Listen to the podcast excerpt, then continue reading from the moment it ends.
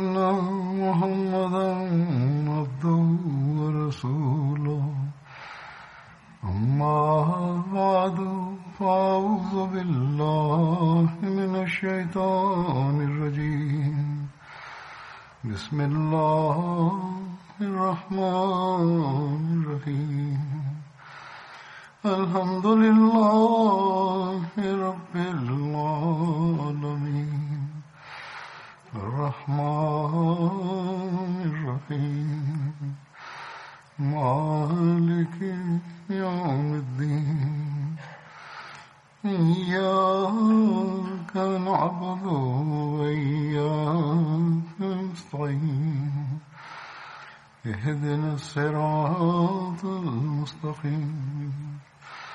صراط الذين أنعمت عليهم غير المغضوب عليهم ولا الضالين.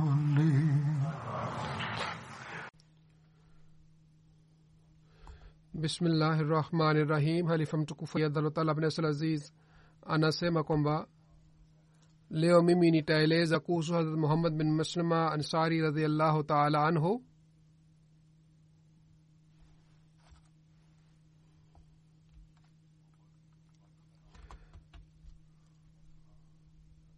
Baba yake alikuwa anaitwa maslama bin salama. Babu yake alikuwa salama na vilevile jina lingine khalid. Na mama yake alikuwa anaitwa umme saham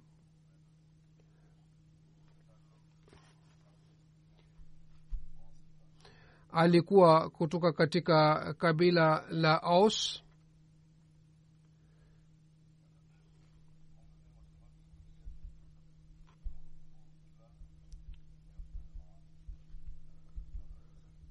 Na lakabu yake lilikuwa abu abdullah abdurahman alama ibni hajar anasema kwamba abu abdullah ilikuwa lakabu yake haswa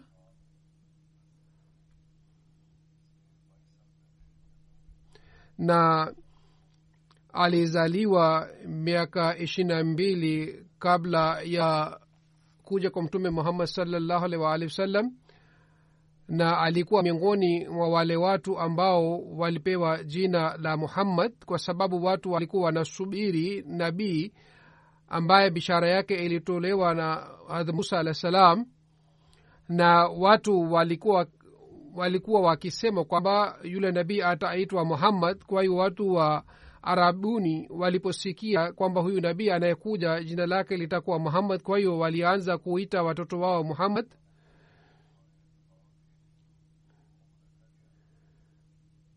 Na wale watu ambao waliopewa jina la muhammad kabla ya mtume saa salam idadi yao ilikuwa tatu mpaka kumi na tano alama ibni hajar anasema kwamba watu watatu walipewa jina la muhammad na ibn kasir amesema watu watano walipewa jina la muhammad na wahab amesema kwamba watu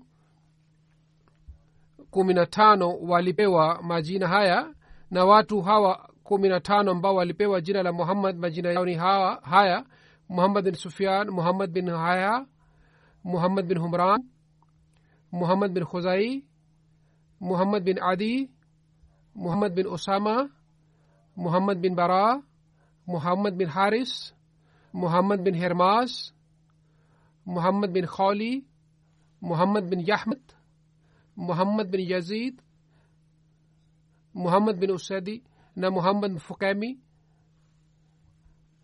na hadrat muhammad hadrat muhammad muslima alikuwa miongoni mwa wale waliotangulia kusilimu na alisilimu kabla ya saad bin umer wakati hazrat abu, abu ubaida bin jarah alipohamia madina wakati ule mtume salallahu alaihi wasallam alimfanya kuwa ndugu yake yani ndugu ya hazrat muhammad bin maslama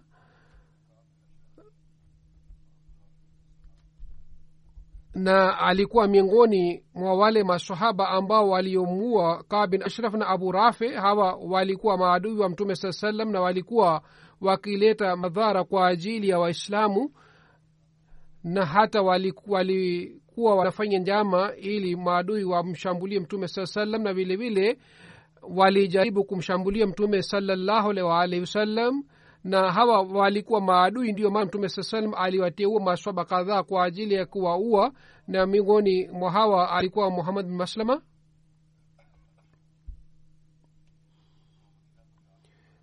Mtume salallahu alaihi wa sallam baadhi wakati alimteua muhammad bin muslima kwa kuwa kiongozi wa madina na watoto wake abdullah saad abdurahman umar hawa wote watoto wake walikuwa masahaba wa mtume salallahu alih wasallam. Harat muhammad maslama katika badr ohod na isipokuwa mapigano ya badr ali uh, tabuk alishiriki katika mapigano yote pamoja na mtume muhammad salallahu alih wasallam. Katika mapigano ya tabuk kwa ruhusa ya mtume saa salam alibaki katika madina kama nimeshaeleza kwamba kambin ashraf na abu rafe walikuwa wenye kuleta fitina na maswaba walioteuliwa kwa ajili ya kuwaua mmoja wao alikuwa muhammad bin maslama na mimi nimeshawahi kueleza taf, uh, maelezo yake lakini nataka nieleze kwa fupi mara ya tena katika sirat khatama nabiyin hadha mirza bashir masahib ameandika tukio la kabin ashraf namna gani aliuawa? Baada ya badra maadui ma, mayahudi walizidi katika uadui na vilevile maadui wengine pia walizidi katika uadui. Kabin asher pia alikuwa mdui wa hali ya juu na yeye pia aliuawa kwa sababu ya uadui wa islam kaab ingawa alikuwa myahudi lakini alikuwa sio katika kizazi cha yahudi bali alikuwa mwarabu. Baba yake alikuwa mshirikina.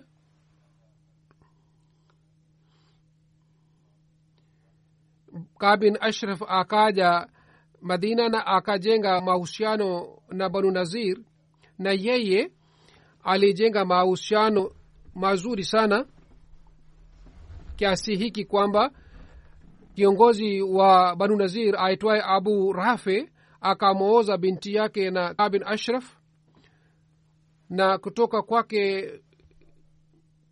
mtoto mmoja alizaliwa, alizaliwa na yeye alizidi katika uadui zaidi kuliko baba yake. Na yule mtoto wake alikuwa anajulikana kama ni kiongozi wa mayahudi na kabin ashraf alikuwa akifanya matendo mabaya sana na alikuwa akifanya njama na alikuwa maarufu sana katika kufanya njama na yeye alikuwa hajui kusumema na alikuwa amezidi sana katika maovu na dhambi na vilevile vile kuleta fitina. Wakati mtume salallahu waalihi wasallam alipohamia madina wakati ule kabin ashraf kwa kuungana na mayahudi wengine akafanya ahadi na yeye alishiriki katika ahadi ile iliyofanywa katika kati ya mtume muhammad saa salam na mayahudi lakini kaab alikuwa na uadui na husuda moyoni mwake.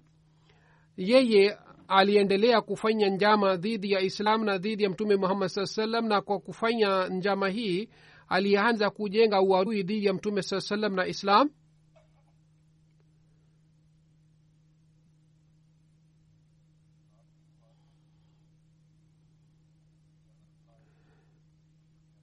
Kab aliendelea kuzidi katika uaudui na uaudui wake uliendelea kuwa wenye hatari kwa ajili ya waislam na baada ya mapigano ya badru yeye alizidi katika uaudui kiasi hiki kwamba fitina yake ilizidi sana na mwenendo wake ulileta hatari sana kwa ajili ya waislamu.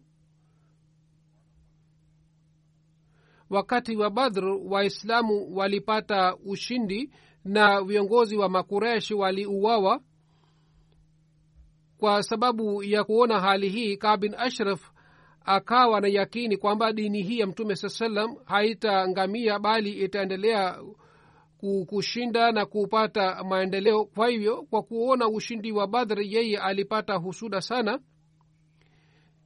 Yeye baada ya ushindi wa badhr alitumia nguvu yake yote na uwezo wake wote kwa ajili ya kuangamiza dini tukufu ya islam. Wakati kab alipokuwa na yakini kwamba kwa sababu ushindi wa badr waislamu wamepata nguvu sana na yeye alikuwa hategemei kwamba waislamu watapata ushindi.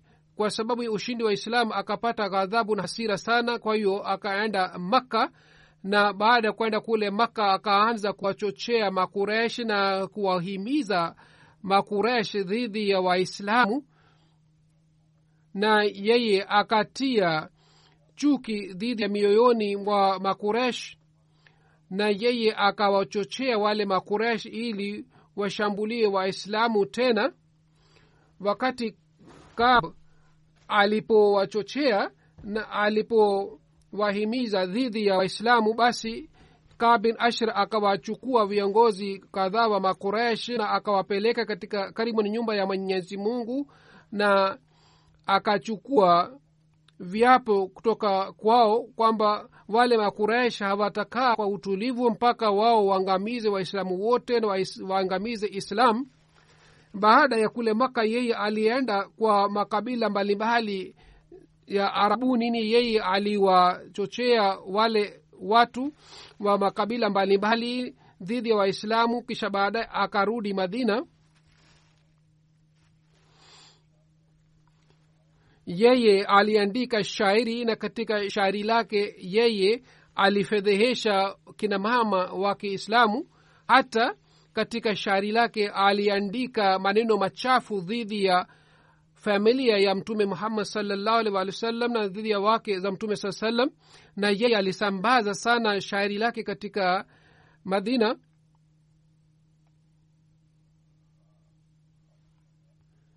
Yeye alifanya alifanya njama ya kumua mtume salallahu alih walihi wasallam na yeye kwa kumwalika mtume salallahu alih walihi wasallam. Alifanya njama kwamba yeye atamwalika mtume saa salam nyumbani kwake kwa ajili ya mwaliko na kule atamuua lakini mtume mwenyezi mungu alimsalimisha mtume saa salam na yeye hakufaulu katika njama yake hali ilipofikia hali ilipokuwa ya aina hii kwamba yeye alikuwa anafanya njama na vilevile alikuwa analeta fitina na alifanya juhudi ili aweze kuangamiza islam basi mtume salallahu wa wasallam kwa kuwa na hali yake hii sawa na ahadi yake aliyofanya pamoja na mayahudi baada ya kuhamia kwake katika madina sawa na ile ahadi mtume salallahu wasallam alikuwa kiongozi wa madina basi mtume salallahu waalihi wasallam kwa kuwa kiongozi madina akaamua kwamba kabin ashraf kwa sababu ya vitendo vyake anapaswa auawe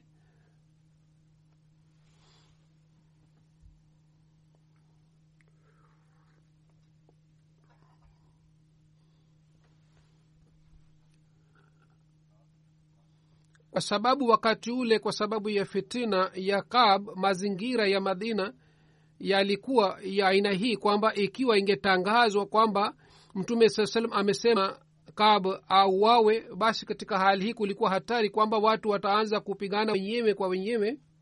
Na kwa sababu ya hii damu ingemwagika katika madina na mtume salallahu alaihi waalihi wasallam alikuwa anataka kujenga mahusiano na alitaka kujenga udugu katika watu. Kwa hiyo kwa kuwa na hali hii mtume salallahu alih waalihi wasallam akaamua kwamba kab asiuawe hadharani bali bali masahaba kadhaa wateuliwe na wamuue na mtume saa salam alimpatia jukumu hili muhammad bin maslama na na mtume saa salam alimshauri na alim, alimwagiza kwamba akichukua hatua yoyote basi yeye achukue hatua ile kwa ushauri wa saad bin ubadha muhammad bin maslama akasema kwamba kwa ajili ya kumuua kab tunalazimika kujenga udhuru ili tuweze kumuua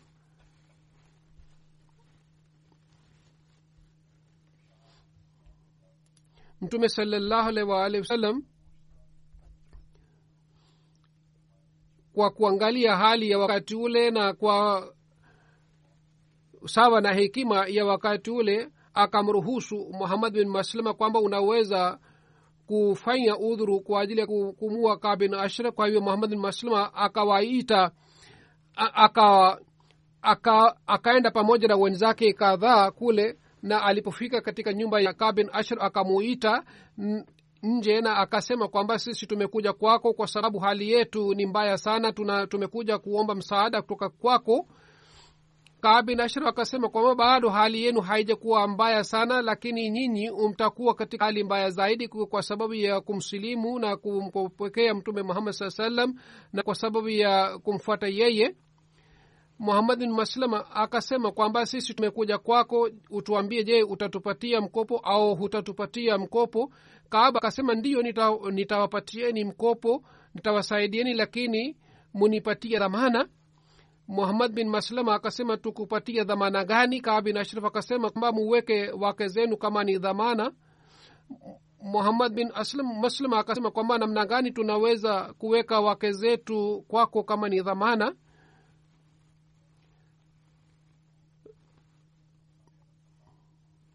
muhammad bin maslama akasema kwamba sisi hatuwezi kufanya hivi.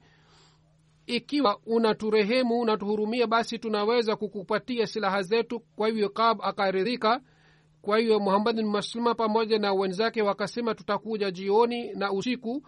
Na wakaondoka waka na usiki, usiku wakaja pamoja na silaha zao.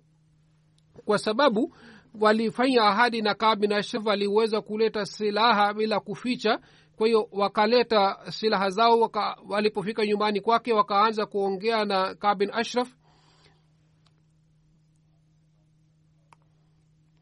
Basi wakati walipokuwa wanaongea naye mmoja wa hawa masahaba akashika kichwa cha kabin ashraf na akamwita wenzake kwamba mumshambulie kabin ashraf. Kwa hiyo wale masahaba walikuwa tayari kumshambulia wakamshambulia na wakamuua baada ya kumuua kabin ashra muhammad bin muslima pamoja na wenzake wakaja madina na wakamjia mtume saa salam na wakamwambia mtume saa salam kwamba wameshamua kabin ashraf kwa hiyo habari ya mauaji wake yake ilipoenea katika madina basi basi watu wakawa na wasiwasi na kesho yake yani asubuhi yake mayahudi kadhaa wakamjia mtume salallahu alih waalihi wasallam wakasema kwamba kiongozi wetu ameuawa hivi.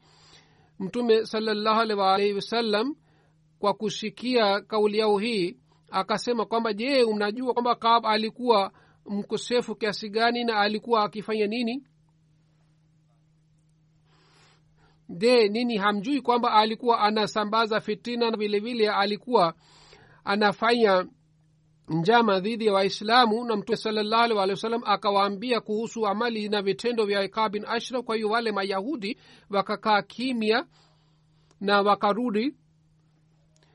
Kisha baada ya mtume salallahu alih wa sallam akawaambia wale mayahudi kwamba nyinyi umnataki, mnatakiwa muishi kwa amani na umsilete fitina na ufisadi basi mayahudi wakaridhika naye na ahadi ingine ikaandikwa kwamba mayahudi watakaa kwa amani na usalama na hawataleta fitina dhidi ya mtume salallahu alih waalihi wasallam na dhidi ya islam.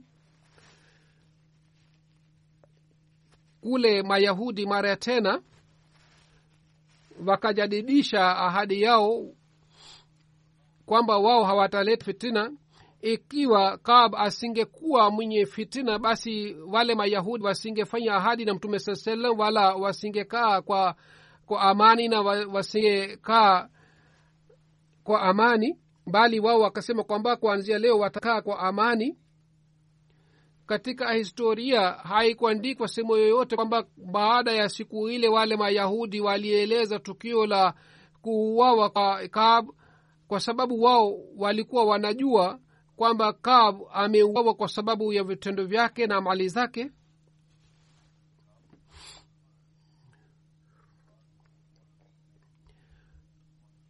Wenye, wenye historia wa nchi za ulaya wameandika maelezo na wameleta shutuma dhidi ya mtume salallahu alaihi waalihi wasallam na wameleta shutuma dhidi ya islam lakini tunatakiwa tuangalie kwamba je uwawa kwake ilikuwa sahihi au sio sahihi? Na jambo la pili ni kwamba njia ya kumua iliyochukuliwa je ile njia ilikuwa sahihi au sio sahihi? Jambo la kwanza ni kwamba inatakiwa ikumbukwe kwamba kabin ashraf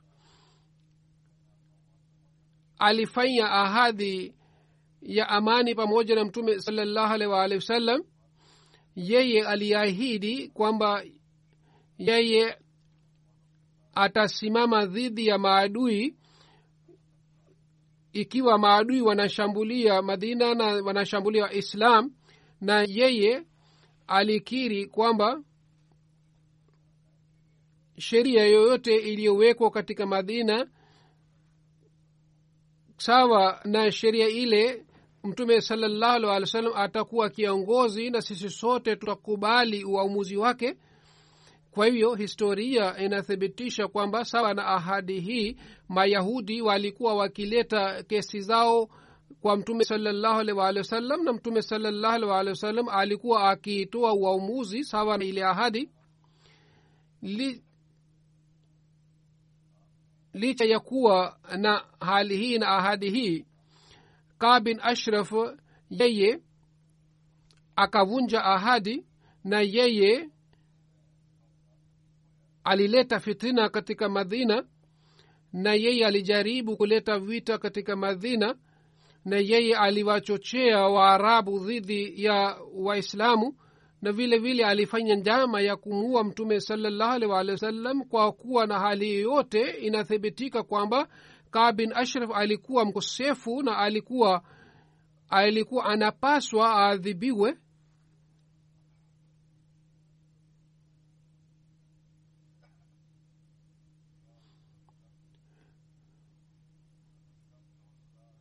Je yeye asingeadhibiwa kama aliadhibiwa sawa na amali zake? Je siku hizi nchi ambazo ni nchi za maendeleo ikiwa wanaposikia kwamba njama inafanywa dhidi yao je wao hawaadhibu yule mtu au ile nchi meza bashira masahib ameandika kwamba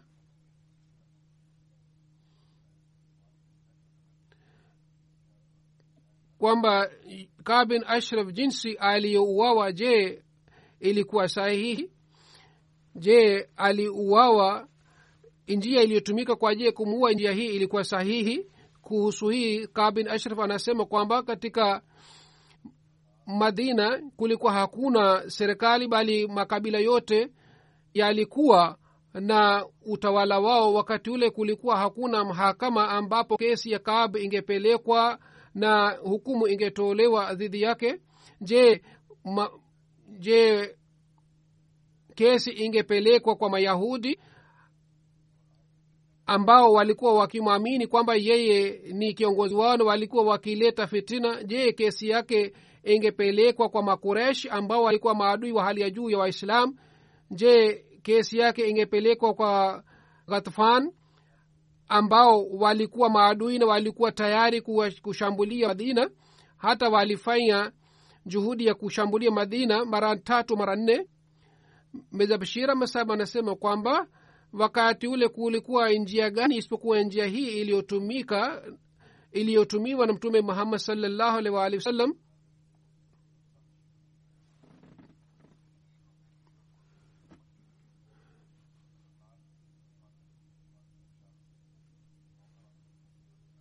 Basi njia hii iliyotumika ni njia nzuri kwamba mtu mwenye shari auawe badala ya kuwaua watu wote na badala ya kuleta uharibifu katika nchi na kuleta hatari kwa ajili ya watu wote inatakiwa ikumbukwe kwamba sawa na ile ahadi iliyofanywa na mtume muhammad saa salam na mayahudi sawa na ile ahadi mtume salallahu alehi waalihi wasallam alikuwa sio mwenyeji wa kawaida bali mtume salallahu alehi waalihi wasallam alichaguliwa kuwa kiongozi wa madina na alipewa heari kwamba matatizo yote yatakayotokea na kesi zote zitakazotokea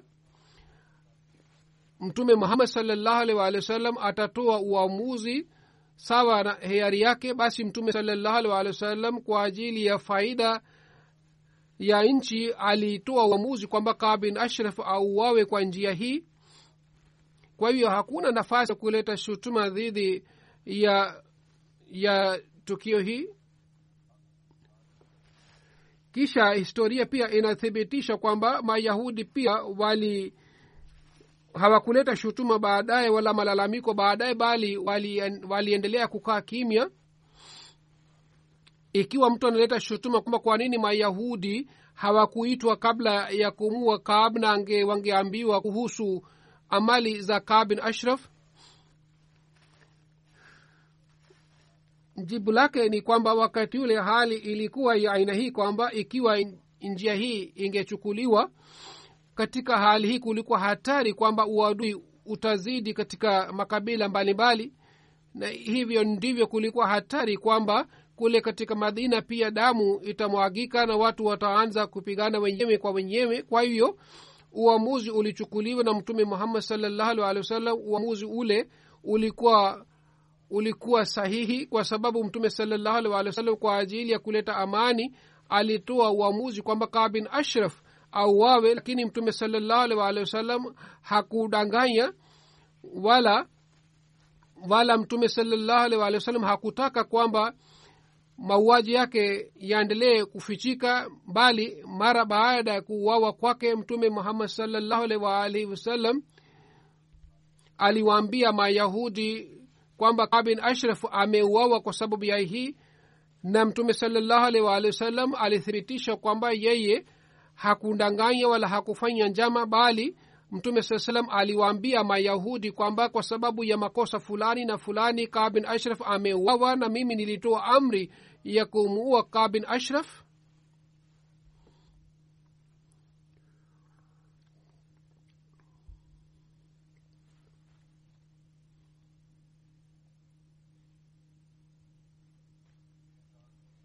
Ikiwa kuna mtu ambaye analeta shutuma kwamba mtume salallahu aliwaruhusu maswaba zake kwamba wao waseme uongo. Shutuma hii pia siyo sahihi kwa sababu riwaya ina inakataa wazo hili. Mtume salallahu hakuwaruhusu maswaba zake kwamba wao waseme uongo bali sawa na riwaya ya bukhari wakati muhammad bin maslama alipomuuliza mtume salallahu salam kwamba kwa ajili ya kumua kabin ashraf tunalazimika kufanya udhuru fulani mtume salallahu alih wa sallam aka akamruhusu aka muhammad bin maslama na akumruhusu akamruhusu tu na hakusema zaidi ya kutoa ruhusa. Mtume salallahu alih walih wa sallam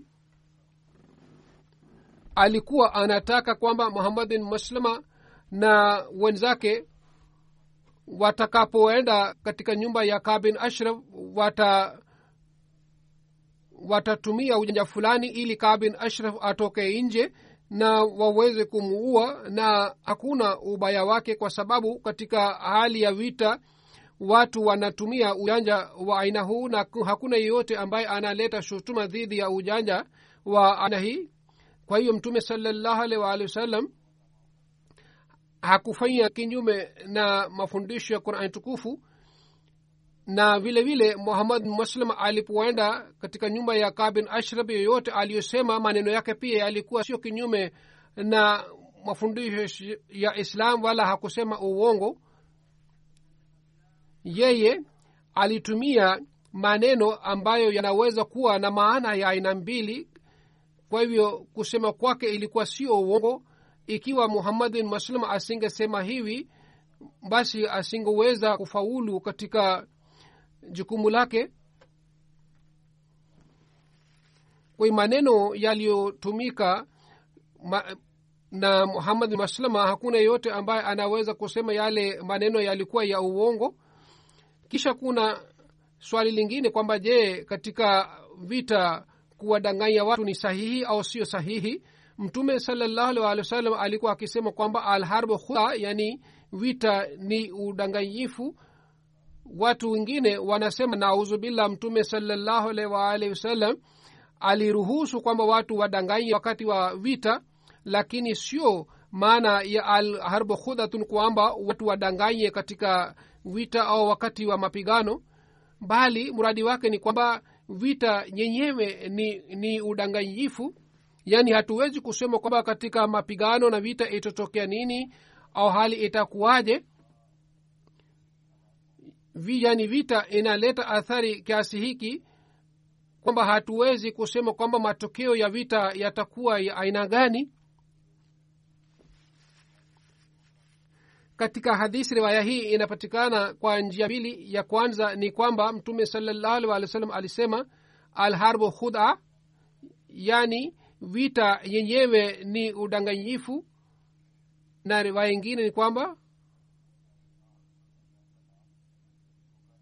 yaani mtume salallahu alih wa wasallam alisema kwamba samul hab yani jina la wita ni udanganyifu.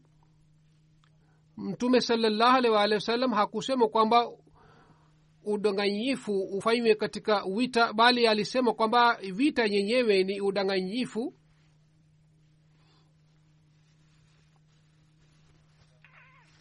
Na ikiwa maana yake inachukuliwa udanganyifu basi mradi wake ni hila tu. Na hila inaruhusiwa lakini uongo na udanganyifu hauruhusiwi maana ya hadithi hii ni kwamba kwa kutumia hila kupata ushindi juu ya maadui na jambo hili e, ni sahihi na sio kinyume na mafundisho ya dini tukufu ya islam. Hazur anasema kwamba hila pia inaweza kuwa ya aina mbalimbali. Kwa mfano katika riwaya moja imeelezwa kwamba mtume salallahu alih wa wasallam alipokuwa akitoka kwa ajili ya mapigano alikuwa hayesemi kwamba anaenda wapi. Baadhi wakati alikuwa akifanya hivi kwamba alikuwa ana mpango kwenda upande wa kusini lakini alikuwa akienda upande wa kaskazini lakini baadaye tena alikuwa akirudi upande wa kusini au ikiwa mtu alipokuwa akiulizwa kwa, akimuulizwa kwamba umekuja kutoka wapi badala ya kusema kwamba amekuja kutoka madina alikuwa akisema alikuwa akitaja sehemu ingine ambapo alikuwa ameondoka hivi karibuni hivyo ndivyo katika kurani tukufu mwenyezi mungu, anasema kwamba baadhi wakati masahaba kwa ajili ya kuwaghafilisha wale maadui walikuwa wakirudi nyuma katika uwanja wa vita na wakati maadui walipokuwa wakipumzika kidogo maswaba walikuwa wakiwashambulia tena. Kwa hiyo njia hizo zote ni njia za alkhudha al na ni hila ambayo inatumika katika vita na hila hii hata mpaka leo pia ina inatumika. Lakini kusema uongo katika vita na kudanganya au, kutumia udanganyifu katika vita hairuhusiwi. Kwa sababu mwenyezi mungu ndani ya qurani tukufu anasema kwamba kusema uongo ni dhambi kubwa sana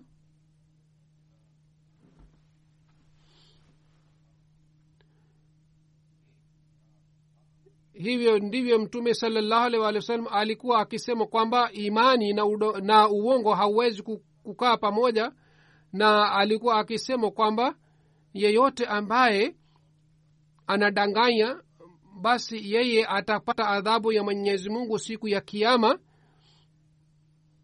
ikiwa katika vita alkhudha ruhusa yake ilitolewa maana yake sio uongo wala udanganyifu bali maana yake ni kutumia hila ya wita ambayo inatumika kwa ajili ya kupata ushundi, ushindi kwa ajili ya kupata ushindi juu ya maadui. Na labda wengine wanaona kwamba hila ile ni sawasawa na uongo lakini kwa hakika hila ile sio uongo.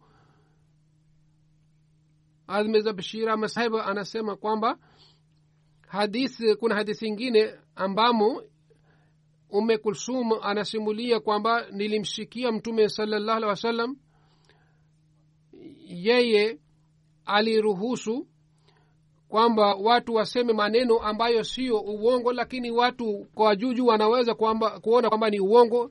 Na sehemu ya kwanza ni wita na sehemu ya pili ni kwamba kwa ajili ya kuwapatanisha watu mtu aseme maneno.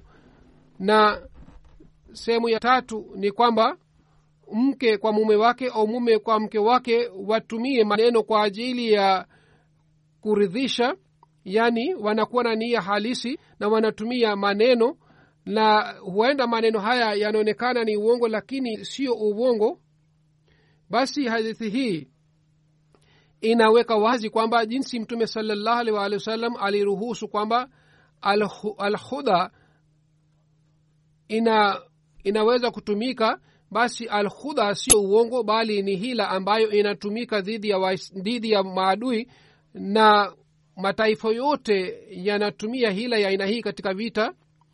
Katika ine hasham kuna riwaya moja kwamba baada ya kuuawa kwa kabin ashraf mtume saa salam aliwaambia masohaba kwamba mkimkamata myahudi yeyote basi mumuue kwa saba moja akamuua myahudi moja. Na riwaya hii inapatikana katika abu daud. Na ibne ishaq pia anasimulia hadithi hii mirza bashira masaib anasema kwamba riwaya hii siyo sahihi ni ni dhaif mtume salallahu alih wa sallam hakusema kwamba mkipata myahudi yoyote basi mumuue ibne ishaq ameeleza hadithi hii bila kuwa na riwaya sahihi. Na abu daud anasema kwamba nilisikia hadithi hii kutoka kwa mtumwa na jina lake halijulikani.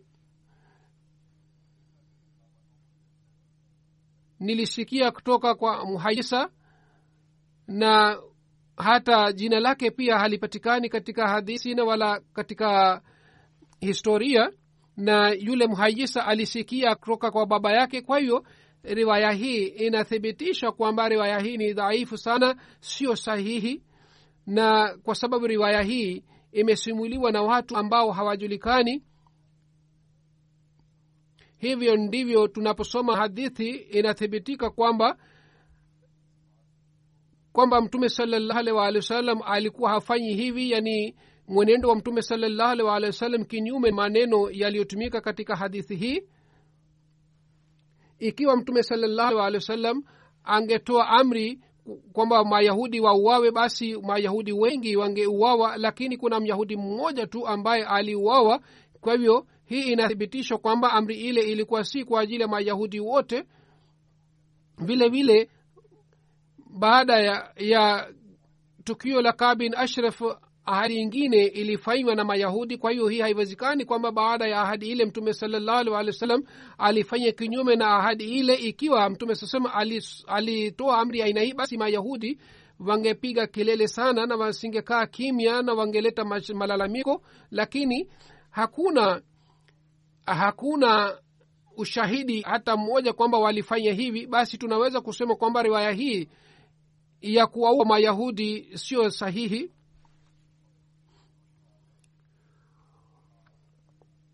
vile vile wakati kabin ashraf alipouawa wakati ule labda mayahudi walipopata walipopiga kelele sana na wakati ule huenda inawezekana ilitokea hivi kwamba kwa sababu ya hatari ya ile mtume salallahu alih walihi wasallam alisema kwamba ikiwa mnamwona myahudi yeyote basi muue basi yeye asiachwe lakini hata lakini baadaye mtume saa salam alifanya ahadi na mayahudi kwa hiyo amani ilipatikana kisha bashira masab anasema kwamba kuhusu kabin ashraf wengine wanasema aliuawa katika rabiul awal na ibni hasham anasema aliuawa baada ya saria zaid bin harsa na saria hii ilitokea katika jamaadul akhar hazur anasema kwamba maelezo haya yataendelea na nitaeleza katika hutuba ijayo inshallah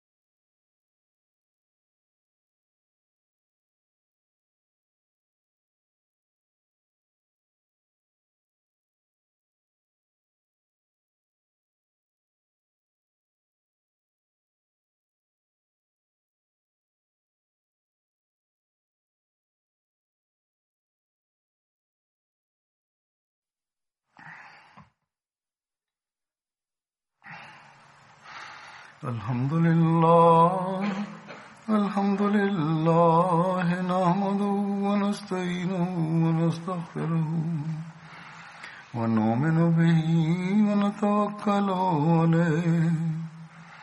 ونعوذ بالله من شرور أنفسنا ومن سيئات أعمالنا. من يهده الله فلا مضل له ومن يضلل فلا هادي له. ونشهد أن لا إله إلا الله ونشهد أن محمدا عبده ورسوله. عباد الله رحمكم الله. إن الله يأمر بالعدل واللسان وإيتاء ذي القربى وينهى عن الفحشاء والمنكر والبغي يعظكم لعلكم تذكرون.